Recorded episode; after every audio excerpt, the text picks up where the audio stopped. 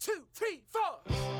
You're listening to Inside the Outdoors, presented by People for Bikes and the Outdoor Industry Association, where we discuss the latest market trends in outdoor recreation. And now, here are your hosts, Kelly Davis and Patrick Hogan. Hey everyone, welcome to this week's episode of Inside the Outdoors. I'm your host, Patrick Hogan. In this episode, Kelly and I discuss employer sponsored outdoor recreation benefits programs, ranging from standard wellness benefits to being paid to ride bikes. We know that outdoor recreation serves many functions. It helps us stay active and healthy, maintains our mental health. Why else might employers be keen on spending money to encourage outdoor recreation? Let's get into it. People for Bikes has this bike benefit program where if you log rides through the RideSpot app, uh, you get a certain amount per month, up to like a hundred dollars, as an incentive to ride your bike more. And it's recreational riding, it's transportation riding. It's this amazing benefit. And for 23, we just adjusted it based on some patterns we saw emerge in 22 because no one's really riding as much in January as they are in June, July, and August, you know? And so we like ratcheted it down just a bit in January. So you max out after like 20 rides, I think. And in August, I think you max out at 30 rides. So it, it sort of responds to like the seasonality of riding. And um, it works great for those of us in Colorado. You know, we have some colleagues in like the Midwest that are still pretty cold. And I think 20 rides is a lot, but we've also got some hardcore cyclists that, that dig it. So it's a really cool benefit. Last year was the first year I think that we had really put effort into it. I, I think it started early in 22. Uh, and it's been a lot of fun. And if we the employees spend our money in the bike industry, like if we reinvest that cash incentive in the bike industry, People for Bikes matches it. So it's wow. Like I'd be dumb not to buy stuff from a bike shop, right? Like why not? Yeah, absolutely. Um, and we've also what one of my colleagues, Ryan Burkett, has been working with other companies around the US to try and get them excited about creating bike benefits programs for their employees because it there's a lot of benefits when you get people outside and active and when you when you have a workforce that's like amped on coming to work and they're amped on riding their bike home, I think the effects that compound and you have this really cool culture. But that's just me really liking cycling. I, I think there's a lot of other benefits that come along with company sponsored health programs, incentivizing outdoor recreation in in lots of different forms. So so maybe we can talk about that. Absolutely. Let's talk about uh, that. Yeah, yeah. Do you have any examples? Does OIA do anything or do you do you know of anyone else doing something cool in incentivizing outdoor rec? We don't have any gamified incentives. Like you know we're not keeping track on an app or competing against each other friendly in a friendly competition in, in an app for miles or steps or anything like that. But some of some of the things that we do get are, are sort of let's call it neutral activity incentives. We get a national park pass. All of us get oh, a no way. which is really really cool. That means that i can go into any national park with my friends with my family i can jam them in the car for free on OIA every year, which is an amazing, amazing benefit.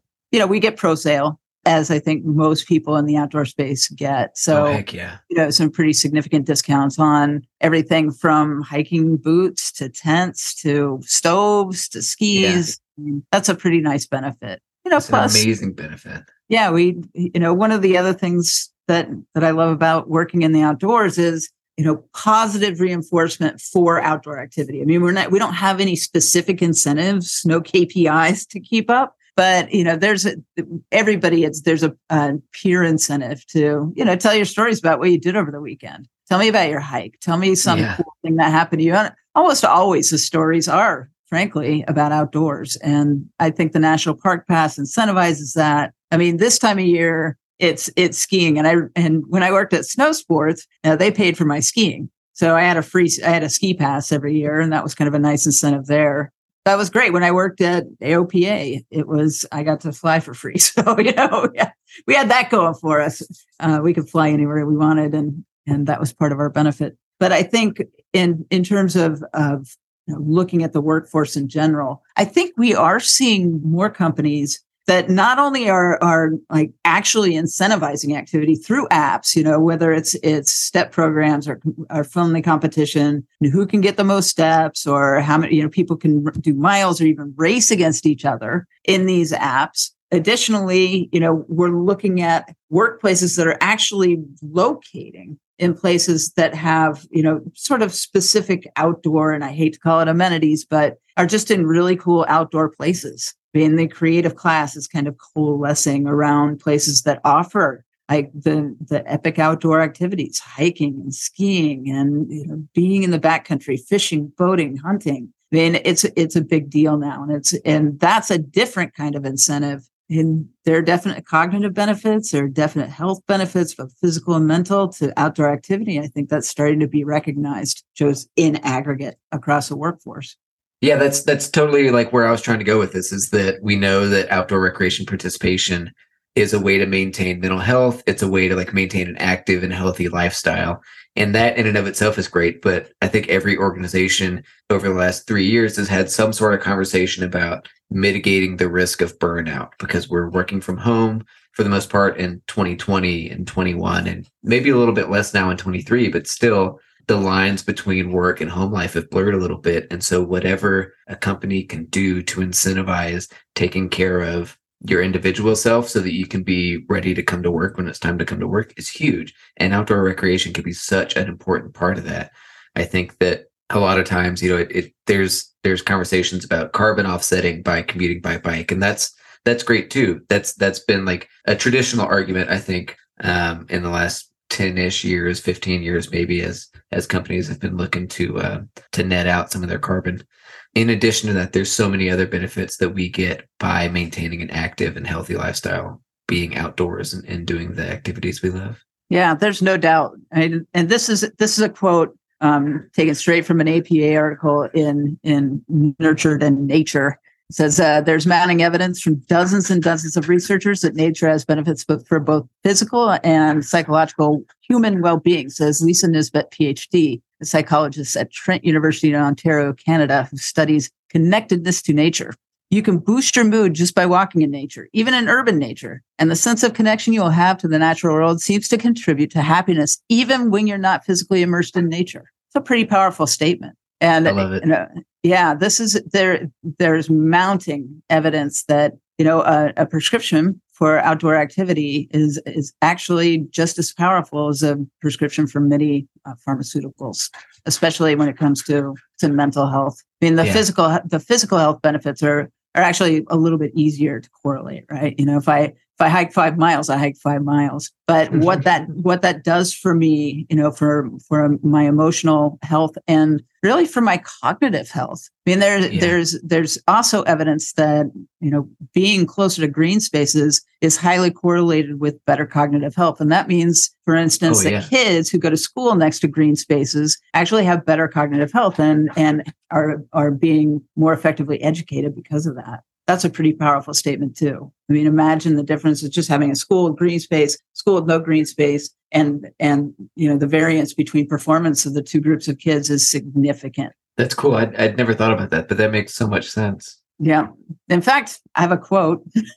Hit it. because of course you I came do. prepared, Kelly. You came prepared today. Yeah. Um, Spending time in nature can act as a balm for our busy brains. Both correlational and experimental research have shown that interacting with nature has cognitive benefits. A topic University of Chicago psychologist Marc Berman, PhD, and his student Kathryn Schertz explored in a 2019 review. They reported, for instance, that green spaces near schools promote cognitive development in children and green views near children's homes promote self control behaviors. Adults assigned to the public housing units in neighborhoods with more green space show better attentional functioning than those assigned to units with less access to natural environments.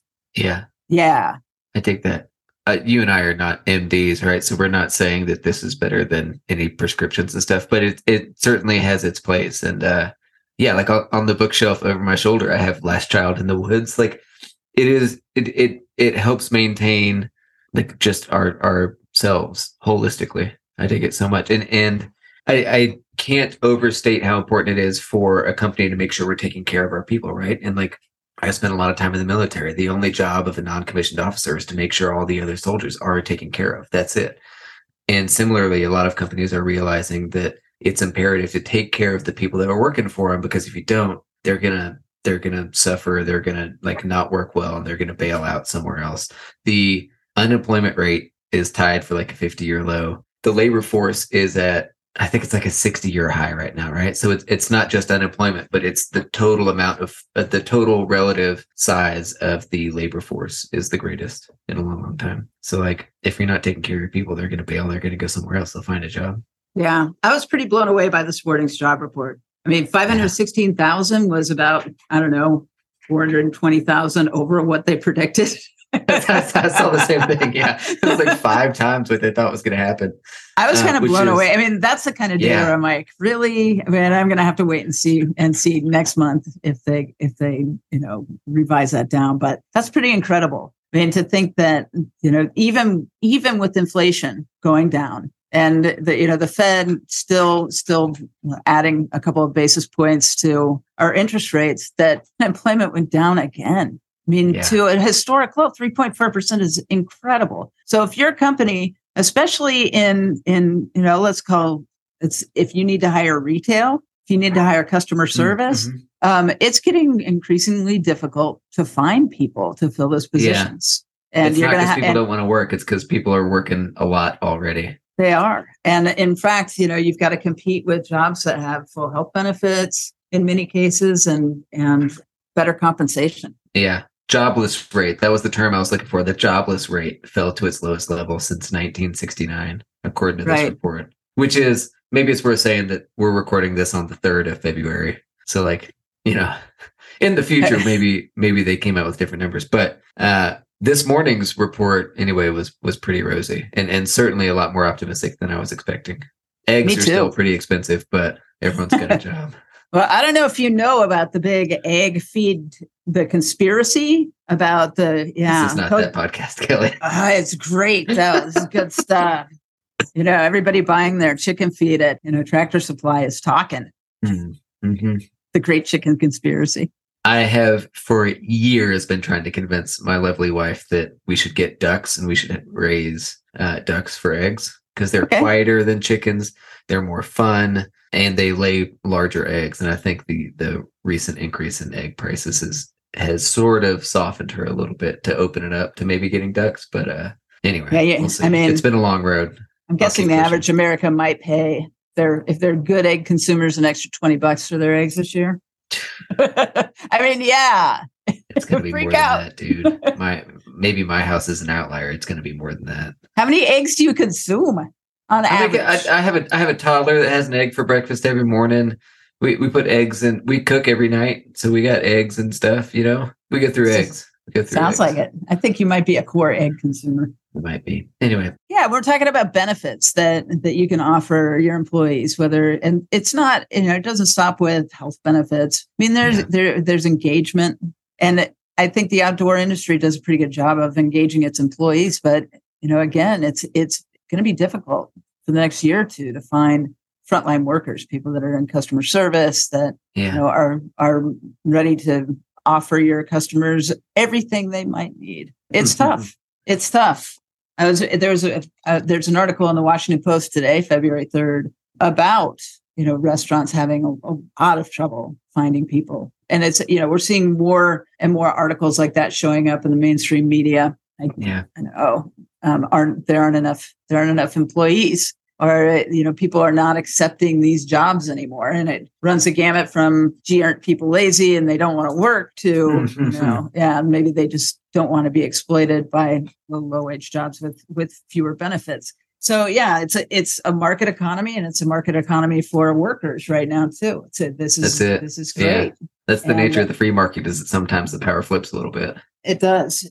So I'm expecting to see wage rates go up a bit. I'm I'm expecting to see Yeah. Oh yeah. you know some innovation in compensation the interesting thing that's happening now is that the big tech companies that really you know they were they were sort of spearheading this engagement and you know just innovative ways to incentivize your employees i mean think about google headquarters and all the press that got for Yeah. having they've got a, Right. they can get sushi and they've got these little pods they can take a nap in and there's a gaming room i mean that's all cool but you know look at what's happened to tech right now. It's not a it's not a great place to be. So i mean i think a lot of I, I wonder if a lot of a lot of us that have experienced some of those innovative incentives aren't just looking around and going listen man what i really want is a decent wage and health insurance. Is that what hmm. you got? Because I could, I don't really care that much about sushi.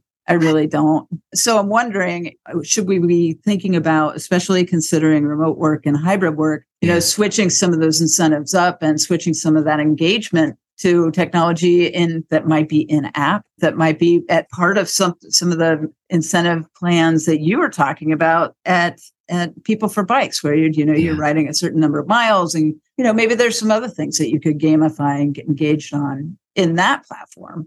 Totally. Yeah, I mean, I'm thinking a lot about benefits. I'm sure everybody's thinking a lot about benefits. The workforce issues are are are going to be they're going to get really interesting. I mean, across the economy. I think Yeah. this is this was not what the Fed was going for. no, no, it's not. And it's so interesting to me that we've been on this road with the Fed trying to control inflation for a while now. And they've taken a really strong approach and been really like kind of unrelenting in their. I think I heard Jerome Powell say something like, it's, you know, this is going to be a marathon, but the beginning of this is going to be a sprint and it's going to hurt. Um, and it just it hasn't started hurting yet you know like we're the, the inflation is still high it's not as high as it was and unemployment is fantastic we like the labor rates are high unemployment's low what what do we what what happens next i don't The the the visual I have in my head right now that I think a lot of people could relate to is you've got a you've got a balloon and it's a little Mhm. soft, but it says housing on it, and there's a needle just very Yeah. very forcing Yeah. itself in. It just hasn't popped it quite yet. Just hasn't. yeah I mean, that's what I'm waiting for. and you it's know really what that's that's kind of facile, but I wonder if that's like the the canary. It's not that's not a canary. That's like an emu in the coal mine. yeah Um, even a coal mine yeah, that's one of the biggest contributing factors to bike demand is, house affordability it's sort of this like proxy for discretionary household income but that work we did with s&p global now that i, I keep like shamelessly promoting on this podcast and i will continue to shamelessly promote it it's good Um, data. found that that housing affordability index has a big effect on the demand for bicycles because if you if your money's got to go elsewhere you're not going to be buying a new bike right you you're not going to be upgrading every four to six years if all of a sudden significantly more of your income has to go towards that mortgage because interest rates are higher whatever it may be Yeah, agreed. I mean, I don't see it. it affects a lot throughout the economy it's not just does. those who are in the housing market Yeah, I mean, it's it's just it's just you know it's negatively correlated with spend. I mean, which is it, this is this is not complicated stuff, right? People have less money, they spend less money, and you've got to spend it on the and if you and God forbid if you're renting, and you know, hopefully if you bought a house in the last two years, well, I'm sorry if you bought a house in the last two years. i bought a house two and a half years ago That's Sorry, man. just outside that window Yeah, Yeah. that's you. Really, it was a matter of months. Frankly, I mean, it really, it's it was it was pandemic. It was March 2020. Yeah. Boom. Especially you. Mhm. Oh, by the way, um, for Centennial, Colorado, did you know that Rocket Mortgage recognized you in Forbes as one of the top five Zoom economies? Yeah, zoom economies Zoom really economies of 2022. The idea Yeah. was that that you, you saw major population growth in in basically high skill, high wealth individuals, yeah and they're going to Centennial for the outdoor stuff.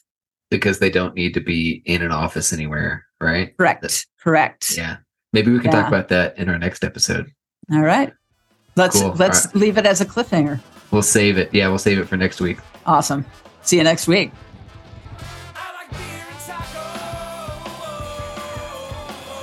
Thanks for listening to Inside the Outdoors, presented by People for Bikes and the Outdoor Industry Association. We'll see you next time.